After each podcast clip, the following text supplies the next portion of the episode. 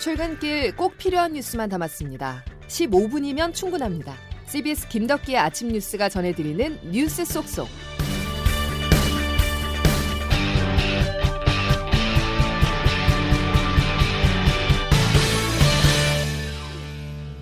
여러분 안녕하십니까? 10월 22일 김덕기 아침 뉴스입니다. 대장동 개발 특혜 의혹의 핵심 인물 유동규 전 성남도시개발공사 기획본부장이 재판에 넘겨졌습니다. 검찰의 대장동 수사 이후 첫 번째 기소로 관심은 공소장에 어떤 혐의가 기재됐냐 하는 부분이었는데요.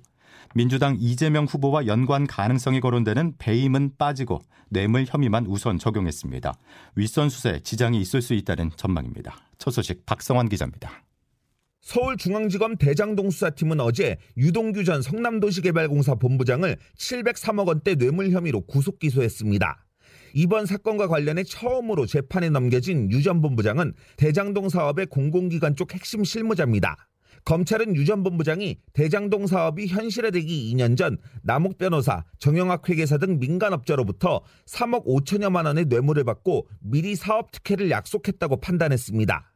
이후 유 전 본부장은 화천대유 자산관리가 대장동 사업자로 선정되도록 편의를 봐줬고 그 대가로 700억 원을 받기로 최근 1년 사이에 약속을 했다는 게 검찰의 시각입니다. 수사팀은 당초 유 전 본부장을 구속하면서 화천대유 대주주 김만배 씨로부터 5억 원의 뇌물을 받은 혐의와 민간 특혜로 성남시에 1,100억 원대 손해를 끼친 배임 혐의도 적용했었는데 이번 기소 내용에는 이런 핵심 혐의들이 빠졌습니다.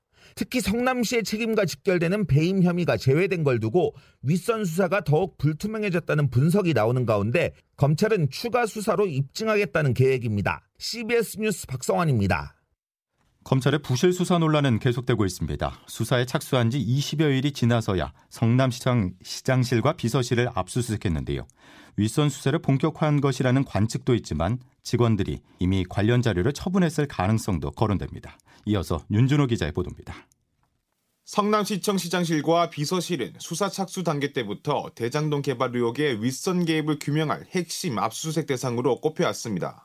그러나 검찰은 지금껏 총 4차례의 성남시청 압수수색에서는 손을 놓고 있다가 어제 이뤄진 5차 영장 집행에서야 시장실과 비서실을 압수수색했습니다. 수사에 나선 지 한 달 가까이 된 시점에야 등 떠밀리듯 압수수색에 나간 겁니다. 검찰의 이 같은 행보를 두고 뒷북 부실 수사라는 비판과 함께 사실상 증거인멸의 시간을 벌어줬다는 지적이 적지 않습니다. 이런 가운데 검찰은 어제 화천대유 대주주 김만배 씨와 남욱 변호사, 정영학 회계사, 그리고 유동규 전 본부장 등 이른바 대장동 4인방에 대한 대질 조사도 진행했습니다. 핵심 인물인 이들 4명의 진술이 엇갈리는 만큼 사실관계와 공범 여부를 명확히 하려는 차원에서 사자 대면을 진행한 겁니다. 검찰은 또 화천대유 측으로부터 50억 원을 받아 논란이 된 곽상도 의원의 아들 병채 씨를 어제 처음 소환 조사했습니다. 검찰은 곽상도 의원이 대장동 개발 과정에서 편의를 제공하고 아들 곽 씨가 그 대가를 대신 지급받은 것으로 의심하고 있습니다. CBS 뉴스 윤준호입니다. 국정감사라는 큰 산을 넘은 민주당 이재명 대선 후보 앞에 또 다른 과제가 놓여 있습니다.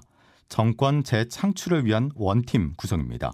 이재명 후보와 이낙연 전 대표가 전화 통화는 했지만 경선 과정에서 드러난 갈등을 완전히 풀었다고 보기는 어려운 게 사실인데요.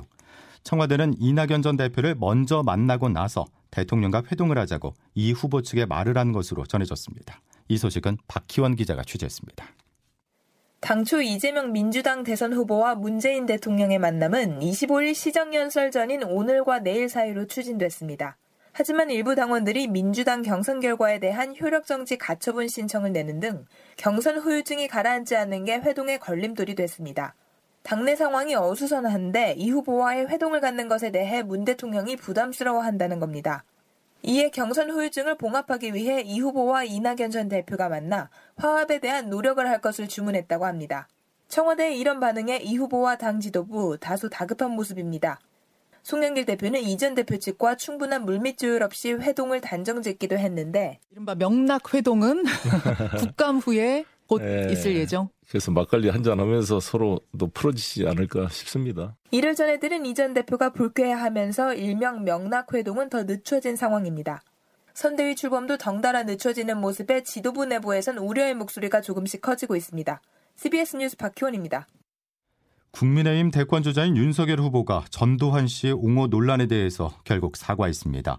지난 이틀 동안 사과할 기회를 최소 3번 놓친 윤 후보는 최종 입장문에서도 발언의 진위가 왜곡됐다는 기존 입장을 고수했습니다.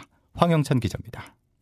그 설명과 비유가 부적절했다는 많은 분들의 그 지적과 비판을 겸허히 수용하고 유감을 표합니다.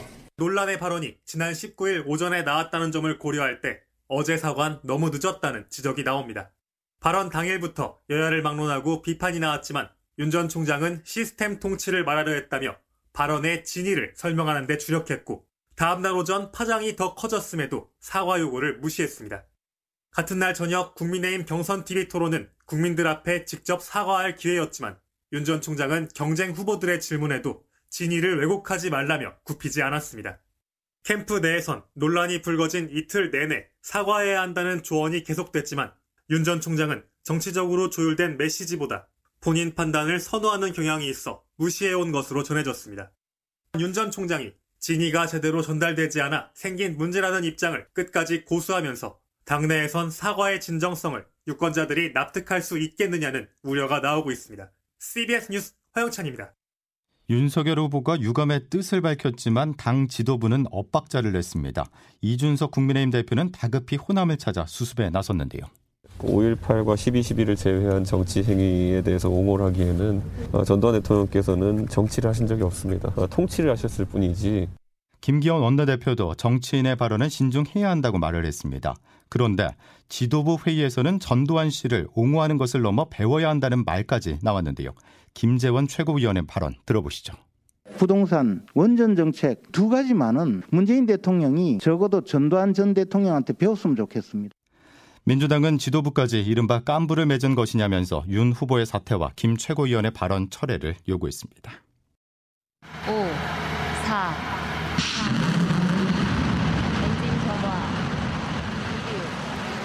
2021년 10월 21일 오후 5시 우리도 할 수 있다는 희망이 날아올랐습니다. 11년간의 준비 끝에 한국형 발사체가 우주로 향했는데요. 최종 단계인 모형 위성이 목표 궤도에 오르진 못했지만 실패라 말하기 어려운 큰 진전을 이뤘습니다. 보도에 이재기 기자입니다. 어제 오후 5시 나로 우주센터에서 발사된 누리호, 지상에서 이륙, 이륙 후 1단, fairing, 2단 분리, 위성 모사체 분리까지 모든 것이 순조로웠습니다. 700km 상공인 목표 지점 도달 소식에 성공을 예감하는 목소리도 나왔습니다. 하지만 레이더와 교신 장비로 전송받은 자료를 확인한 결과 모형 위성을 지구 저궤도에 안착시키지는 못한 것으로 나타났습니다. 문재인 대통령입니다. 더미 위성을 궤도에 안착시키는 것이 미완의 과제로 남았습니다. 하지만 발사체를 우주 700km 고도까지 올려 보낸 것만으로도 대단한 일이며 과기부는 3단 로켓의 엔진이 예정보다 46초 일찍 동작을 멈췄다고 밝혔습니다. 위성을 궤도에 올리기 위해서는 초속 7km의 속도가 필요하지만 엔진이 꺼지면서 위성은 바다로 추락했습니다. 과기부와 항공우주연구원은 탱크 압력 저하, 밸브 오작동 등으로 연료 공급이 끊긴 것으로 추정했습니다. 발사팀은 75톤 엔진의 성능 확인, 로켓 자세 제어, 유도 알고리즘의 정확한 작동 등을 기술적 성과로 꼽았습니다. 그러나 누리호의 완전한 성공은 내년으로 예정된 2차 발사의 과제로 남겨졌습니다. CBS 뉴스 이재기입니다. 우주 개발은 이제 시작입니다. 2030년 달 탐사까지 누리호는 앞으로 4번 더 발사될 예정인데요. 내년 5월 2차 발사에서 완벽한 성공에 도전합니다. 차민지 기자의 보도입니다. 과학기술정보통신부 임혜숙 장관은 어제 누리호 발사 브리핑에서 1차 발사의 실패를 규명하기 위한 발사조사위원회를 즉시 구성하겠다고 밝혔습니다. 발사조사위원회를 즉시 구성하여 3단 엔진 조기 종료의 원인을 정확히 규명하고 2차 발사를 추진해 나가고자 합니다. 누리호는 목표했던 700km 고도까지는 올라갔지만 3단 엔진의 연소가 조기 종료되면서 더미 위성이 목표했던 속도를 얻지 못해 추락했습니다. 조사위원회를 통해 원인을 면밀히 파악해 내년 5월 2차 발사에서는 같은 실수를 반복하지 않는 것이 목표입니다. 과기정통부와 연구진들은 문제가 된 엔진의 연소 시간을 늘리는 것은 어렵지 않을 것으로 분석했습니다. 항우연 이상률 원장입니다. 어, 분석을 해봐야 되겠지만은 빠른 시간 안에 그 원인을 찾고 어, 대책을 수립할 수 있을 거라고 생각을 하고 있습니다. 1차 발사에서는 1.5톤짜리 더미 위성만 탑재됐지만 2차 발사에서는 0.2톤짜리 소형 위성과 1.3톤짜리 더미 위성이 탑재됩니다. 누리호는 이후 성능 향상을 위해 2027년까지 총 3차례에 걸쳐 반복 발사를 시도합니다. CBS 뉴스 차민지입니다. 다음 소식입니다. 다음 주 초쯤이면 위드 코로나 시대 예전 일상으로 어떻게 다가갈지를 알려줄 밑그림이 나옵니다. 그런데 전제 조건이 있는데요. 단계적 일상 회복을 위해서는 코로나 감소세 유지가 필요합니다. 방역 당국은 겨울철을 맞아 유행이 재확산할 수 있다고 경고했습니다. 조태임 기자가 보도합니다. 2,000명대를 오르내렸던 코로나19 신규 확진자 수가 1,500명대로 내려왔는 등 확산세는 잠시 주춤하는 모양새입니다. 하지만 방심은 금물입니다.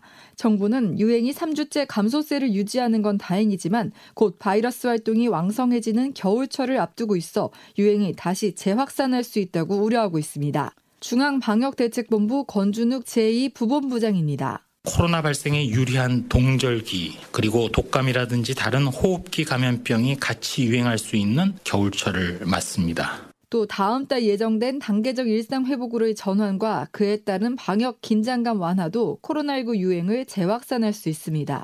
세계보건기구 WHO도 영국의 경우 하루 확진자가 5만 명에 육박하는 등 최근 유럽의 많은 국가에서 코로나19 신규 확진자가 증가하는 이유로 방역 조치 완화와 겨울철 실내 활동 증가를 꼽았습니다.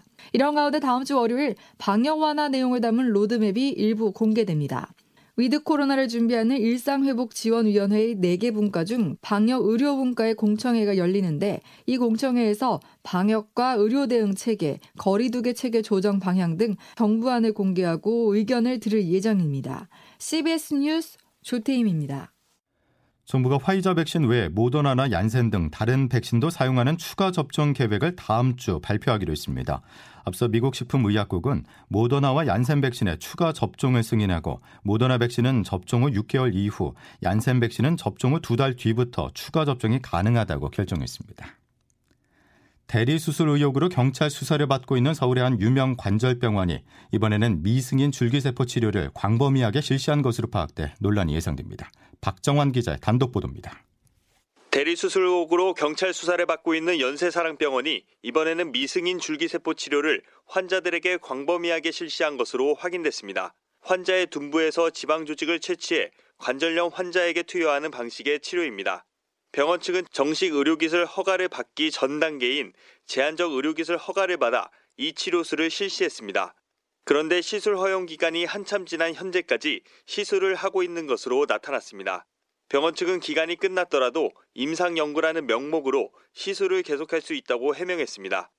하지만 현행법상 임상 연구는 환자에게 치료비를 청구할 수 없는데도 병원은 별도 법인을 통해 치료비를 우회적으로 받은 정황도 드러났습니다. 해당 법인은 병원장 A씨가 100% 지분을 보유한 의료기기 업체로 통상 190만 원에서 290만 원의 치료비를 받아왔습니다. 병원 측은 별도 법인이기에 문제가 되지 않는다는 입장입니다. 셀백기도 병원에서 하는 게 아니에요. 회사에서 하는 거지. 하지만 환자들은 황당하다는 반응입니다. 내가 생각할 때 이게 줄기세포까지 안 해도 되는 상황인 것 같았어요. 보건당국은 미여가 시술을 치료비까지 받고 시행하는 것은 명백한 불법이라고 밝혔습니다. CBS 뉴스 박정환입니다. 김덕기 아침 뉴스 여러분 함께하고 계십니다. 이제 기상청 연결해서 오늘 날씨 알아보겠습니다. 이수경 기상 리포터. 네, 기상청입니다. 예, 아침 추위는 계속되고 있죠. 네, 그렇습니다. 이번 주는 계속해서 예년보다 차가운 날씨가 이어지고 있는데요. 오늘 아침 기온도 어제와 비슷해서 옷차림에 유의를 하시기 바랍니다. 파주와 철원은 현재 0도 안팎, 서울 기온은 5.2도를 나타내고 있는데요.